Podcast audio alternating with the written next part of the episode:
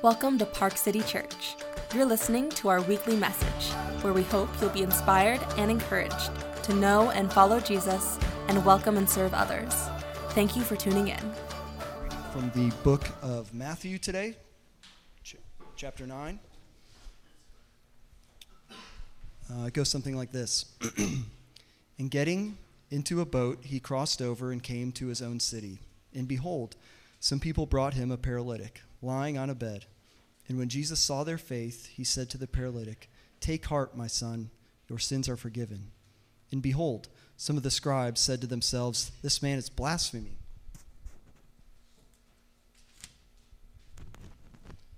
But Jesus, knowing their thoughts, said, Why do you think evil in your hearts? For which is easier to say, Your sins are forgiven, or to say, Rise and walk? That you may know that the Son of Man has authority on earth to forgive sins. And he said to the paralytic, Rise, pick up your bed, and go home. And he rose and he went home. When the crowd saw it, they were afraid, and they glorified God, who had given such authority to men. As Jesus passed on from there, he saw a man called Matthew sitting at the tax booth. And he said to him, Follow me. And he rose and he followed him. And as Jesus reclined at the table in the house, behold, many tax collectors and sinners came and were reclining with Jesus and his disciples. And when the Pharisees saw this, they said to his disciples, Why does your teacher eat with tax collectors and sinners? But when he heard it, he said, Those who are well have no need for a physician, but those who are sick. Go and learn what this means. I desire mercy and not sacrifice, for I come not to call the righteous, but sinners. Then the disciples came to John, to him saying, Why do we and the Pharisees fast, but your disciples do not fast? And Jesus said to them, Can the wedding guests mourn as long as the bridegroom is with them? The days will come when the bridegroom is taken away from them, and then they will fast. No one puts a piece of unshrunk cloth on an old garment, for the patch tears away from the garment, and a worse tear is made. Neither is new wineskin put into old wineskins. If it is, the skins burst, and the wine is spilled, and the skins are destroyed. But new wine is put into fresh wineskins, and it is so both preserved. We're walking through some chapters in Matthew, and the sort of approach, the framework for us is just to think about the portrait of Jesus that Matthew gives us in these opening chapters. And so we're not looking at every verse. We've sort of tried to take us, you know, just a walk through these chapters. We sat with some similar stories last week in Matthew chapter 8, uh, a series of miracles. And, uh, and then we pick up uh, in Matthew chapter 9 with another similar thing, several things happening here. And we're going to try to hold them all together rather than sort of dive deeply into any one of them in particular. It's a uh, maybe a stretch, but a, a, a, feeling in this passage to me reminds me of a scene from Parks and Recreation. Um, my children, we were hanging out. They have some cousins their age that live in Georgia, and we were together at Thanksgiving. And somewhere in that conversation, I don't know why, I don't know I don't know what's wrong with my sister in law, my cousin's mother, but a thing they do is when they see the police, they, the family in the car, they're like, don't be suspicious, don't be suspicious, suspicious, right, or whatever. Which is a scene from Parks and Rec. You guys remember? I think it's the Saperstein siblings. I don't know if I said that correctly, but they're trying to like sneak out of a graveside funeral, and they, they're like, you know, obviously very suspicious. Uh, and I think uh, the tone of this passage to me, the reaction of people in the stories, of some of the people in the stories to what Jesus is doing, is, is viewing him with suspicion, right? That the way in which he is engaging the people in these stories feels, as Matthew gives it to us, a bit suspicious. So, what, what we have here, I told you it was a loose connection, but I went for it uh, anyway. What we have here are three sort of somewhat disparate episodes, right? We have a healing of a, of a paralytic who can't even bring himself to Jesus. We have a moment where Jesus calls Matthew to follow him as a disciple, this sort of seminal moment in Matthew's life and a well known scene. And then we have a conversation with some of John the Baptist's disciples, who was on the pages of the story much earlier, but a conversation with these disciples about fasting, about the sort of proper attitude and spirit of those who will sort of pursue the kingdom of God. And, and we want to hold all of these episodes together. And I think hearing them together, they'll contribute to a singular picture of Jesus, specifically as the one who forgives sins. Right, so uh, if you're if you taking notes is a thing you, you like to do, really that's what we're aiming at this morning is to suggest. I'm suggesting that each of these episodes draws us into a singular truth that is, that mercy and forgiveness are anchored in Jesus' authority, not in our performance. All right, so this is the way we're going to do it. First, we're going to consider a common theme, which we've already tipped, I've already tipped my hand here, is forgiveness and mercy in the life of Jesus. Then we're going to consider a common reaction, which uh, in this episode is the suspicion of folks who are caught up in these stories. The surprise the disbelief there's a there's an, incred, an, an, an incredulity. I don't know if that's even a word. There's like what is this guy doing here right? There's that common reaction that i think still persists in our own hearts. And then we'll finish with what i hope is good news right? The good news that mercy and forgiveness are anchored in jesus and not in your or my performance. So that first sort of move, a common theme in this passage, these three, you know, seemingly unrelated episodes, is that Jesus' ministry is characterized by forgiveness. And I know what you're thinking. Like, whatever our relationship to church, you're like, despite my experiences of church in the world and all of its varied, you know, perhaps broken expressions even in my own life, this is not a surprise. We know this, right? Like, know, this is not new. Jesus was about forgiveness. He was the guy who said, Love enemies. We know those things despite sort of our experience with perhaps, you know, organizations, institutions, people associated with him. But it's worth repeating what characterized Jesus' life and ministry among the real people with whom he lived and rubbed shoulders was mercy and forgiveness, even toward the religious ones, the folks who received his strongest words. There was an invitation to, to trust him. Interestingly, in each of these episodes, it's his merciful posture right, that is central in Matthew's telling. So, a healing a call to discipleship and a conversation with, with John's disciples about fasting, all of them draw us back to the theme of, of, of mercy and forgiveness in his life, in Jesus' life. In the first episode, Jesus heals a paralytic, he forgives him. And in that moment, this guy experiences healing. In the second, right, Jesus expresses forgiveness. He's, he's with Matthew and, and his disreputable friends. And in this moment of mercy and forgiveness, we discover like Matthew is, is called. He is drawn into a life of following Jesus. And then in the last episode, a conversation with John's disciples in light of the fact that Jesus is merciful and forgiving. John's disciples are invited to rejoice right? They're drawn into, Jesus pulls them into the reality that experiencing the mercy and grace and forgiveness of God leads to joy. These moves, I think, we see them in each episode. Healing, as we saw last week, it's kind of a foretaste of, of the things we've sung about today that one day everything will be put right. And that however good things might be in your life or broken, there is the reality that the world in which we live, we have experienced it this week, is, is, is broken and damaged. And there, there is an ache for hope, for things to be made and put right. And you get the sense that in this experience of this paralyzed man experiencing forgiveness but, but healing as a result is, is, a, is a, it's, it's, it's a foretaste, a hint, uh, an anticipation of what will happen in, in a, a fuller sense. Sin will be unraveled and all of its rippling effects. But then in the calling of Matthew, we find not only like healing is a part of forgiveness that we find in Jesus, but uh, as, as Matthew's calling is explicitly tied to this experience of forgiveness as well. Jesus says it's not the healthy who need a doctor, but the sick, he tells the religious onlookers. Learn what this means. He says, I desire mercy, not sacrifice, for I've not come to call the righteous, but sinners to repentance. And wrapped up in this move is this sort of, um, is the truth that when we experience the forgiveness of God and Jesus in his mercy, we're drawn into a life of following. The, our hearts are now open. There is this invitation. There is life here, and we are pulled into, drawn, invited to follow this way. And then again, lastly, not just healing and, and, and discipleship or calling, but re- rejoicing. Joy is a part of this experience. Joy, as John's disciples are reminded by Jesus that the work of forgiveness is cause for celebration. Right? They're like, they're confused. They're like, Jesus, John's disciples, man, they fast, they're penitent, they're there's, there's uh, brokenness there, and there's earnestness, there's religious observance and devotion.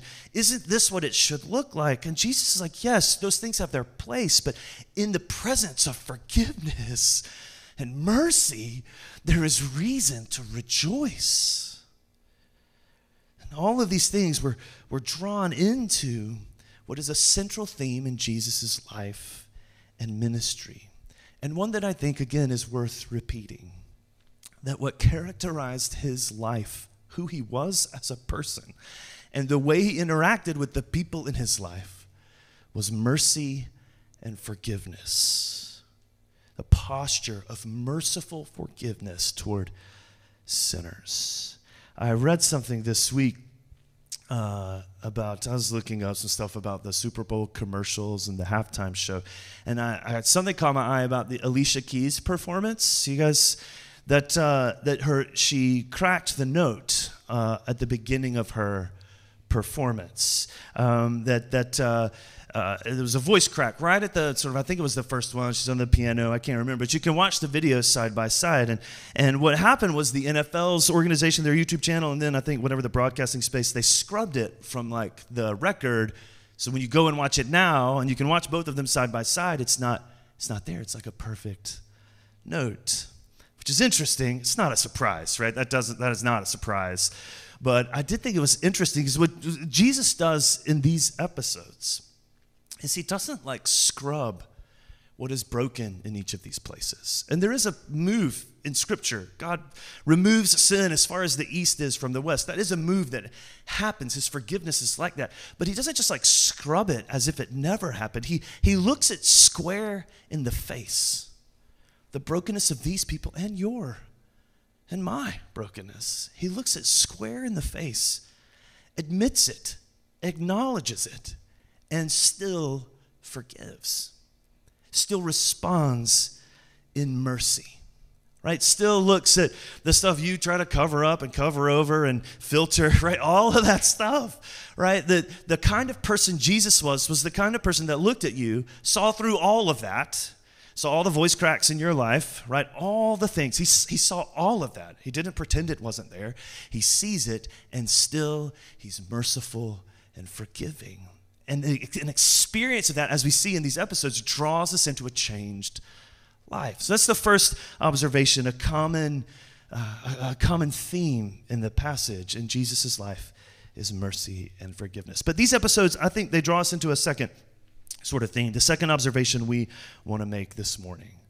They, they remind us sort of how scandalous this move is. That in each instance of, of Jesus' expression of mercy and forgiveness, paralyzed man, to Matthew and his friends, even in his conversation with John's disciples. His ministry of mercy and forgiveness is met with either suspicion or surprise. Right? It's a common reaction to Jesus' ministry. I think the first thing we notice is they're surprised in the first episode that Jesus forgives at all. That he forgives at all is problematic right? The religious leaders are looking on. Jesus responds to this broken, physically broken man and says, Your sins are forgiven. And their reaction is visceral, right? The religious leaders, their reaction is visceral. This is blasphemy, right? What you are claiming to do is off the charts, blasphemous, because only God forgives sins. So the fact just the fact of his forgiveness at all is a problem here. You can feel them asking the question who, who does this guy think he is? A feeling you maybe have. I have all sorts of, of, of, feelings perhaps we have in our relationship to faith or preachers, even, or, or our experience of, of the Christian faith. Man, who does he think he is?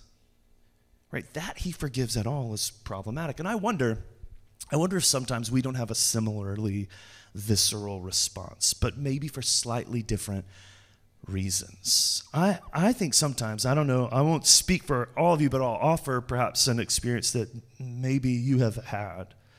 but that when we hear of the forgiveness of Jesus, that Jesus forgives sins, that forgiveness is on offer from this man, Jesus, that lots of people talk about and seem to follow. I think sometimes we react in a, in a likewise manner. Like, what, who, who does he think he is suggesting that I need forgiveness? Right? Just, just the implication, right, that you would suggest that I, that I even need forgiveness is, is an affront to sort of my sense of what, what, I, what is good in my life.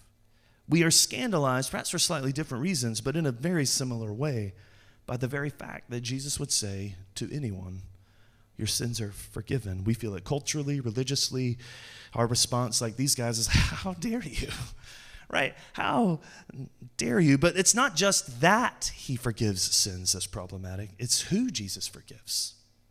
That's in the second episode. Jesus is with Matthew and his tax collector friends, which comes with all sorts of baggage in the context of the New Testament. And yet, in this moment, Jesus responds in mercy and says, Why? You know, they're, they're equally surprised and affronted. Like, your teacher eats with tax collectors and sinners. We started with, like, who does he think he is? Who, who do you think you are, Jesus? And here we move on to, like, what, what do you think you're doing? Right? Like, uh, how dare you forgive? But then how could you forgive these people? Even if we concede the first point, Jesus, forgiveness is on offer, okay, I'll grant you that. You've clearly missed the boat about who the intended objects of this forgiveness should be. Right? You, you, have clearly missed the, the, the point that we know to be true that mercy is for the deserving, or at the very least, the trying. And as we'll see in the next point, Jesus sort of turns all of that on its head. His mercy and forgiveness doesn't play by those rules. And I think, again, we feel the pull of this assumption at play in our own lives. Right? In Jesus' case, the implication is like, Jesus, man, I don't know, what, what, what, what, who, how could you? Don't you know that sin is a more powerful contagion? And Jesus says, no, my forgiveness and my life are the more powerful contagion here. It's a season in the life of the church that we call Lent. And in many streams of the church, it's a season when we remember our sort of frailty, our humanity, our mortality, but also our sinfulness.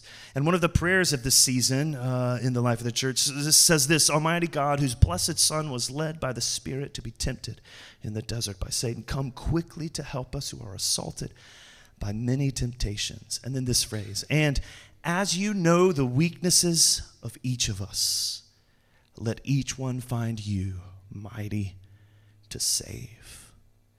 The implication here is that we are all numbered in that group of Matthew's uh, companions. And Jesus looks at all of that and still, in his mercy, responds with forgiveness. So, again, not just that he forgives or who he forgives, but the last episode, we see it's also how that is problematic.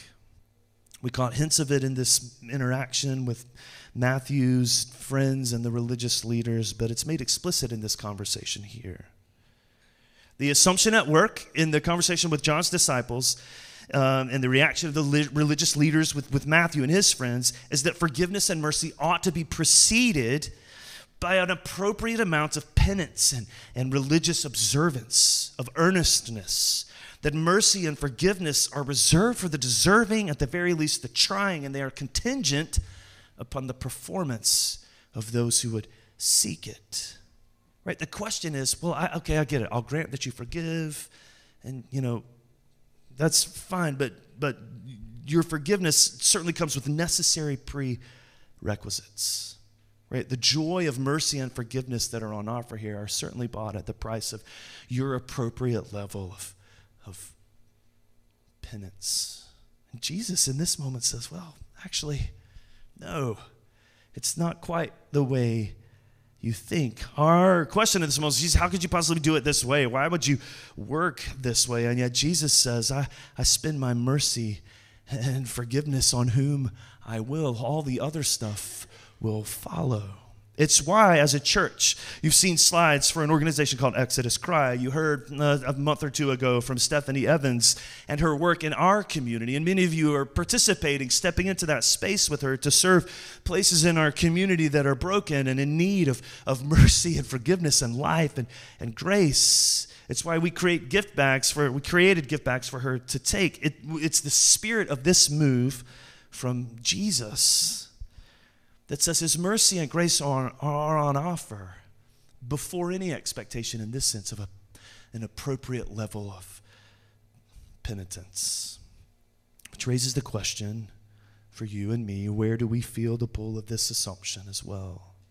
How is Jesus' forgiveness an affront to this tendency in our own lives? I think it invites you and me to a more honest view of ourselves, but also a more gracious view of others particularly in a world where that turn towards the other is a fraught one and culturally full of anger and, and so many other emotions that you wouldn't associate with the person or the personality of Jesus as we meet him in this these episodes. And yet here we're reminded that what characterized his life was his mercy and forgiveness.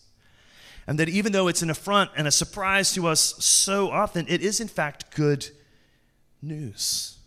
Right? Jesus says to them and to you and to me that forgiveness is mine to give, not yours to earn.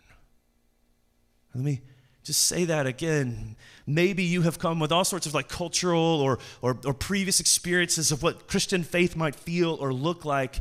But Jesus, through these episodes, we get a picture of him that says, it doesn't mean we don't change, it doesn't mean we're not called into discipleship, but it says to all of us, forgiveness is mine to give, not yours to earn. The implications of that truth are far reaching. We admit and confess that we are broken, but in that moment we are met with his merciful gaze. There are all sorts of implications, I think, but I think the one I would like to invite us into this morning is very simply to hear the good news as new news again. Maybe you've been around church for a long time. Maybe faith has sort of been in and out of your life. Maybe the life of discipleship is a road you have walked for some time. I, I think we're confronted in this portrait of Jesus with an invitation to hear the good news as new news again. To remember that forgiveness is rooted in who He is more than it is in your performance, on your best days or your worst. Wherever you are in relationship to that story, our hope at Park City is that from week to week, as you sing, as you have conversations with others, as we reflect on Scripture, you will be drawn into, caught up, like Matthew and his friends, caught up in this story, a person so compelling who calls to you to trust him, to admit your own brokenness and trust him. And in that moment, hear the good news, perhaps as new news again. I, uh, I want to invite you guys to stand with me. I'm going to pray, and then we're going to close with a song. And Clint will come and dismiss us with a benediction.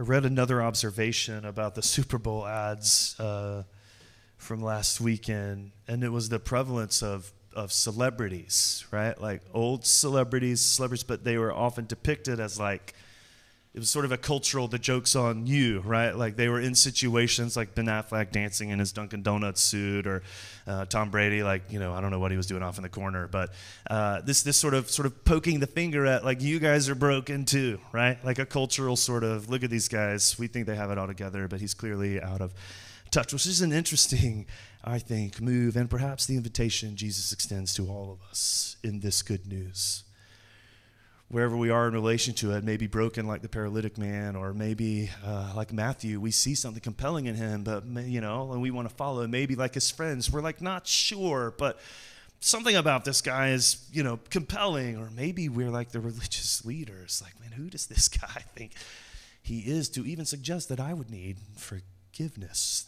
Wherever we are in that story, that you will hear the good news as new news this morning and make the confession make the confession that my life is not as together as I want people to think or even as I myself believe. And Jesus sees all of that and still still offers forgiveness. Will you pray with me? Jesus, we come to you this morning acknowledging that all of us are in a different place in our relationship to faith, to church, and to, to you. God, that like the people in this story, uh, we've all had different experiences, oftentimes disparate, just, you know, all over the map. And uh, yet, to each of us, Jesus, you, your posture, as we see through these episodes, is characterized by mercy and forgiveness. And so I pray that uh, in each of our hearts and lives this morning, we would be able to hear again and make the confession that forgiveness is yours to give and you have offered it to us. And consequently, it is not ours to earn. So, whatever weight or burden we have come into this place with this morning, I pray that we would encounter you and meet you as mighty to save. Jesus, that we would experience your gracious character and it would change us. We would be drawn into a life of following, not to earn anything, Jesus, but because of your grace to us. We ask all of this in your name. Amen. Thank you for listening to the Park City Church podcast. To learn more about our church and or to find ways to get involved in our community, visit us at parkcitykc.com or follow us on social media at parkcitykc.